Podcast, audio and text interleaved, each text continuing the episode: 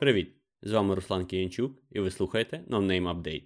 Це випуск за 7 березня 2021 року. Протягом тижня ми з колегами знайомимося з подіями кібербезпеки та записуємо короткий дайджест, аби зекономити вам час та нерви. У цьому випуску глобальна криза з приводу критичної вразливості у Microsoft Exchange. Колишній генеральний директор SolarWinds Кевін Томпсон звинувачив у зламі компанії стажера. Продовжуючи тему SolarGate, США анонсували чергову низку санкцій проти Росії через отруєння Навального. Відомий криптограф Пітер Шнор стверджує, що зламав криптосистему RSA. Докладно про головне. Глобальна криза з приводу критичної вразливості у Microsoft Exchange. Якщо ви користуєтесь Microsoft Exchange у власному дата-центрі, ви напевно вже в курсі, що в цьому продукті було знайдено низку критичних вразливостей безпеки, які активно використовуються кількома хакерськими групами. Одна з таких груп, що має назву Hafnium та напряму пов'язана з китайським урядом, ймовірно, першою розробила багатоетапний експлойт та встигла з його допомогою скомпрометувати понад 30 тисяч поштових серверів, в тому числі в чисельних державних установах США. І не дивно, адже за спостереженнями компанії Velexity, активна експлуатація цих вразливостей нульового дня розпочалася аж 6 січня цього року. Такого масового зараження серверного програмного забезпечення Microsoft не дарувала нам уже давно. Атака досить складна в плані пошуку та склейки відповідних вразливостей в один цілісний експлойт, але з цього моменту все дуже легко автоматизується. Перша вразливість типу Server-Side Request Forgery у веб-інтерфейсі поштовика дозволяє будь-кому в інтернеті змусити Exchange звернутися до контрольованого зловмисником комп'ютера та представитися за допомогою системних облікових даних сервера. Друга вразливість небезпечна десеріалізація у сервісі Unified Messaging, дозволяє зловмиснику виконати довільний код з системними привілеями. А третя та четверта вразливості дозволяють записувати довільні файли будь-де в операційній системі. Після першої успішної компрометації на сервері розміщується WebShell ASP, виконується певна постексплуатаційна робота, а також закачуються цікаві дані про організацію та її працівників. З деталями атаки можна ознайомитися на безпековому блозі Microsoft. Як ви можете бачити, точніше чути, все це звучить дуже трагічно для будь-якої організації, що використовує безхмарний Exchange. Єдине, чим нас радує Microsoft, це оперативність та відносна прозорість комунікації про вразливість. Компанія опублікувала способи тимчасового блокування атаки та інструмент для пошуку ознак компрометації. Ми рекомендуємо скористатися цими інструментами усім адміністраторам наземних серверів Exchange, а посилання на патчі розміщуємо у розділі вразливості тижня.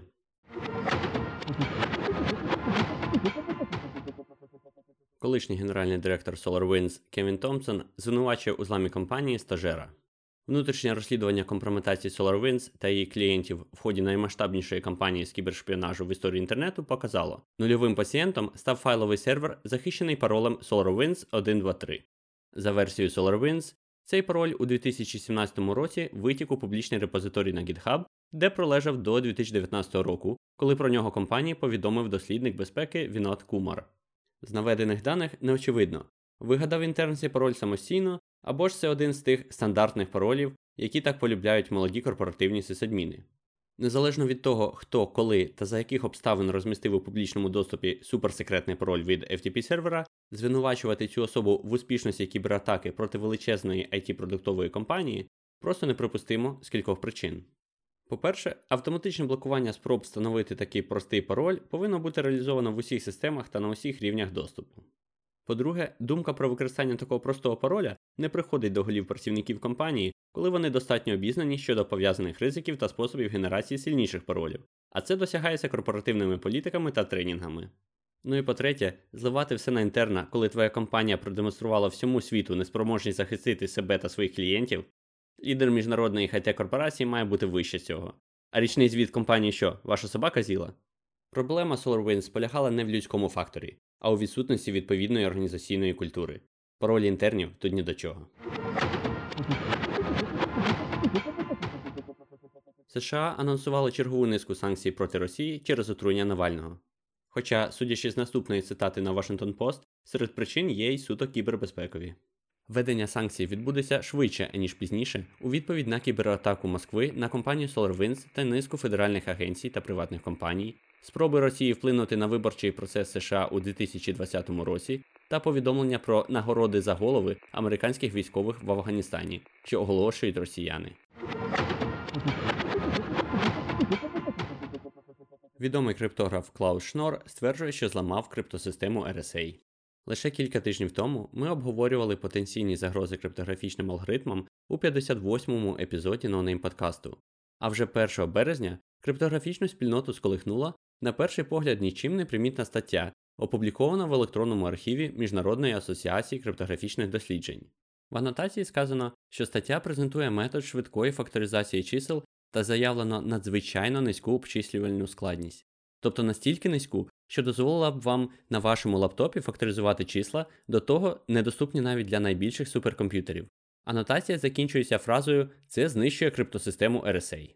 Автор статті сам Клаус Шнор, відомий криптограф в сфері асиметричної криптографії, автор схеми цифрового підпису Шнора.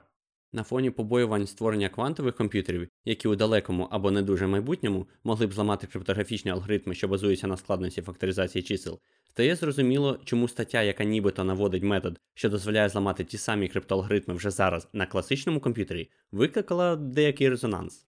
Спершу більшість фахівців навіть подумала, що це якийсь розіграш, і, можливо, це хтось інший намагається видати себе за шнора, адже в першій редакції статті фраза Це нищить криптосистему RSA містила граматичну помилку.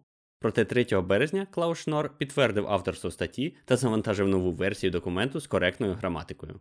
Незабаром гучний заголовок про злам RSA почали тиражувати на шпальтах технологічних новинних сайтів, обговорювати у Твіттері та тематичному Reddit, а тим часом фахівці виражали свій скепсис та намагалися проаналізувати статтю з нетривіальною математикою та неповними поясненнями.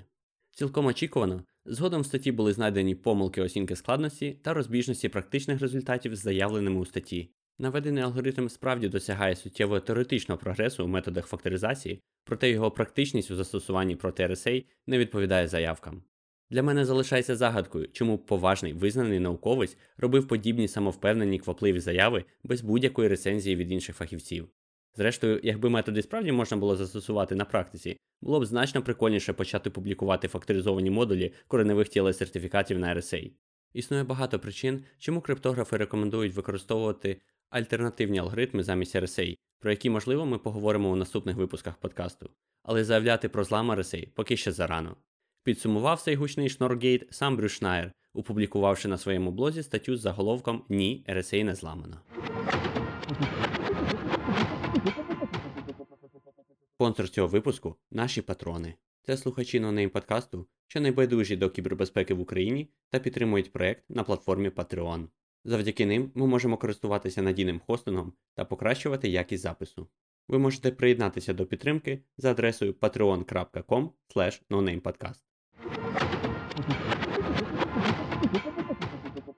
Коротко про важливе. Масштабна фішингова атака на державні установи України. CERT.ua в чергове попереджає про фішингові розсилки, в яких у якості емейлу-відправника фігурують поштові адреси в домені Державної служби спеціального зв'язку та захисту інформації. При цьому в обох DNS-доменах DSSI та CERT.ua відсутні записи DMARC або DKIM, які могли б значно знизити ефективність таких розсилок. The Daily Week повідомляє, що кількість атак типу Dependency Confusion серед опенсорсних бібліотек NPM та PyPI перевалила за 5 тисяч. Нічого дивного, адже це дуже проста та дієва атака на ланцюг постачання програмного забезпечення. Як ми повідомляли раніше, Dependency Confusion полягає в підміні внутрішньої залежності софта одноіменною зовнішньою бібліотекою свіжішої версії. Все, що потрібно знати нападнику, це які бібліотеки використовують ваші програмісти у розробці програмних продуктів, а ця інформація майже ніколи не складає великої таємниці. Брайан Крепс розповів про три найбільші російські кіберкримінальні форуми, які останнім часом самі стали об'єктами зламів та витоків даних. Якщо ви вважаєте, що хакерський андерграунд це дружня спільнота однодумців, то ви явно не в темі. Кіберзлочинці мусять захищатися не лише від правоохоронців, але й один від одного. Податковий консультант та за сумісництвом осінт-аналітик Олександр Зарайський помітив, що вебсайти ДіяБізнес у Харкові та у Миколаєві зареєстровані через російського реєстратора Reg.ru та знаходяться на російському хостингу Selectel.ru. Ми довго вагалися, в який розділ помістити цю подію, але в сміхуйочках вже і так затісно, тому ми наводимо її тут. За посиланням в нотатках ви можете ознайомитися з оригіналом допису, скріншотами доказів та веселищами в коментарях. США висуває звинувачення у шахрайстві з криптовалютою ветерану кібербезпеки Джону Макафі. Як то кажуть, життя треба прожити так, щоб усі діти на вулиці навздогін кричали: Дивіться, он той ненормальний дід іде. Платформа для дистанційного навчання Курсера планує стати публічною компанією та розмістити акції на біржі. Оце справжнісінький дух нашої епохи. Цікаво, чи дотягне очне навчання до наступної глобальної пандемії. У новій версії WordPress 5.7 можна буде в один клік проапгрейдити вебсайт з HTTP на HTTPS. Нарешті це сталося. Ці танці з бубном та заміни в коді та налаштуваннях з допомогою регулярних виразів вже всіх втомили. Євросоюз на законодавчому рівні вимагає право на ремонт від виробників електронної техніки. Електроніка, що продається у ЄС, має забезпечуватися сервісом та комплектуючими протягом терміну до 10 років.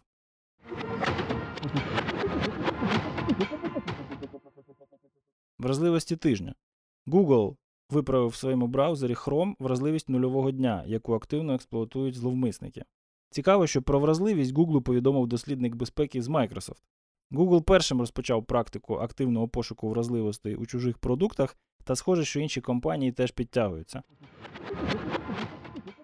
Microsoft випустила низку оновлень для усіх версій Exchange, починаючи з 2010-го. Виправлення вразливостей у продуктах, які вже не підтримуються вендором, свідчить про дві речі.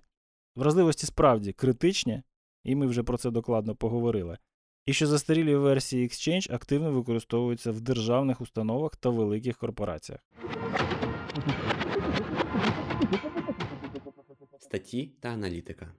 Atlantic Council у вишуканій манері деанонімізував російську компанію з кібербезпеки, яка розробляє кіберзброю для російських спецслужб. Чи вдасться вам здогадатися, про яку фірму йдеться? В матеріалі йдеться про те, що пошуком вразливостей та перетворенням їх на кіберзброю в певних країнах займаються не державні спецслужби, а приватні компанії. Автори дослідили такі фірми та діляться своїми спостереженнями щодо того, як у них все влаштовано. Як відбуваються технічні процеси, а як бізнесові, як ці компанії співпрацюють зі спецслужбами та іншими замовниками в себе на батьківщині та за кордоном, з якими експортними та іншими міжнародними угодами та регуляціями їм доводиться мати справу тощо. Прикладом автори наводять три конкретні компанії: NSO Group з Ізраїлю, Dark Matter з Об'єднаних Арабських Еміратів та таємничу фірму з Росії, назва якої в тексті вони згадувати не стали. Точніше, ця назва закодована словом Enfer, яке підозріло співзвучне зі словом infer, з англійської припускати, робити висновок. І насправді на основі наведених у звіті даних можна здогадатися, про яку саме компанію йдеться. Фактів більше, ніж достатньо. Починаючи від переліку послуг компанії та хронології початку співпраці з російськими державними замовниками і закінчуючи характерною манерою навмисного розкриття вразливостей компаній конкурентів з країн-суперниць. А після переліку технологій, на яких ця компанія спеціалізується, IoT, SS7, у досвідченого читача не залишається жодних сумнівів. Якщо ви маєте стосунок до кібербезпеки та займаєтеся нею понад 5 років, ви напевно вже здогадалися, про яку компанію йдеться. В Росії не так вже й багато фірм, які надають послуги пентестів та апсеку на міжнародному рівні. Серед таких компаній лише декілька достатньо просунуті, щоб індустріалізувати пошук вразливостей та розробку експлойтів. А серед цих компаній лише одній вдалося отримати держзамовлення від Міністерства оборони РФ в перші два роки від заснування.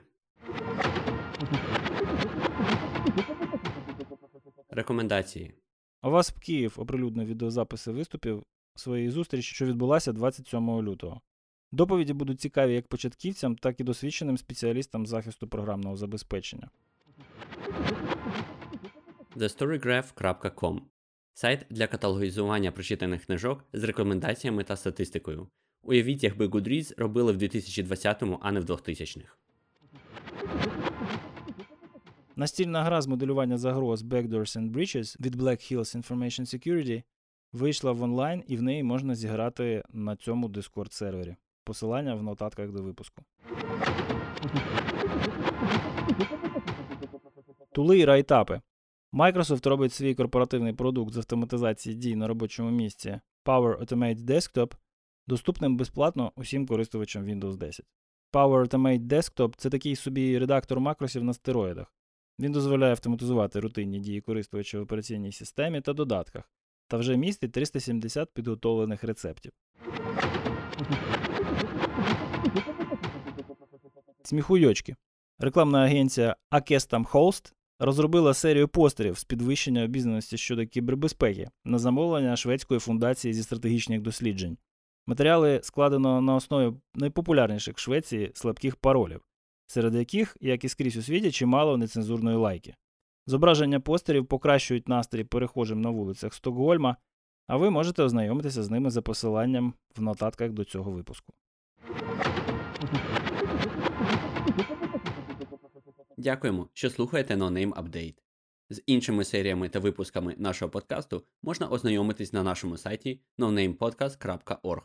Якщо вам сподобався цей випуск, поставте йому вподобайку у вашому подкаст-плеєрі та поділіться з друзями у соціальних мережах. Ви також можете підтримати проект матеріально, ставши нашим патроном. Це дасть вам змогу отримувати усі випуски на кілька днів раніше та слухати основні епізоди наживо, а можливо навіть і стати їх учасником. Тож, якщо ви хочете зробити свій внесок у створення професійного контенту з кібербезпеки українською мовою, долучайтеся до підтримки за адресою patreon.com. Над цим випуском працювали редактори Стас Бреславський та Володимир Стиран, аудіоредактор Костянтин Жданов. Мене звати Руслан Кіянчук. До наступного разу та залишайтесь в безпеці.